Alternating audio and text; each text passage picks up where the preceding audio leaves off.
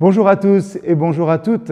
Je ne sais pas vous, mais je dois confesser qu'il y a un commandement biblique que j'ai beaucoup de mal à mettre en pratique. Ce commandement, c'est le quatrième commandement. Souviens-toi du jour de repos pour le sanctifier. Oui, j'ai tendance à oublier de prendre du temps pour moi, mais je crois que c'est un trait qui est assez communément partagé, je crois. Peut-être avez-vous, vous aussi, du mal hein, à temporairement laisser de côté vos préoccupations et votre stress. Pourtant, vous devriez, hein, j'en ai, ai parlé, ne prenez pas ça dans votre valise. Or, la détente, le repos, la paix intérieure permettent justement de préserver ces forces vitales dont nous avons besoin pour nous ouvrir à Dieu et nous ouvrir aux autres. Dieu n'a-t-il pas instauré le repos du sabbat? Pendant six jours, on travaillera, mais le septième jour, c'est un sabbat. Il a instauré ça dans la semaine, il a aussi instauré une année sabbatique. La septième année, ce sera un sabbat, un sabbat solennel pour la terre. Tu n'ensemenceras pas ton champ, tu ne tailleras pas ta vigne, tu ne moissonneras pas, tu ne vendangeras pas, ce sera une année sabbatique pour la terre.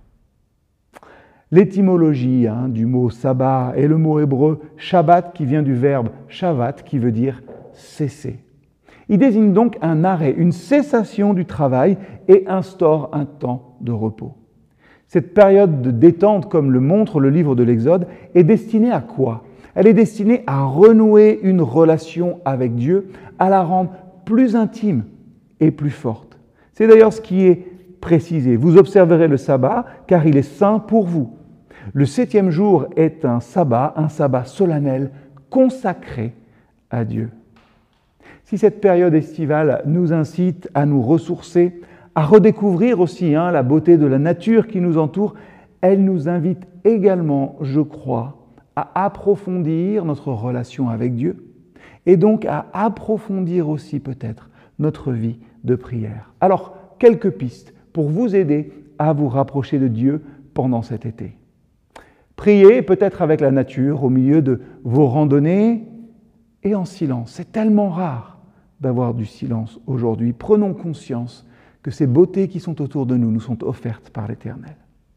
Priez aussi avec les Écritures, ou pourquoi pas avec des livres. L'été, c'est le moment où nous pouvons justement nous installer au calme pour lire des passages de la Bible, mais aussi d'autres livres.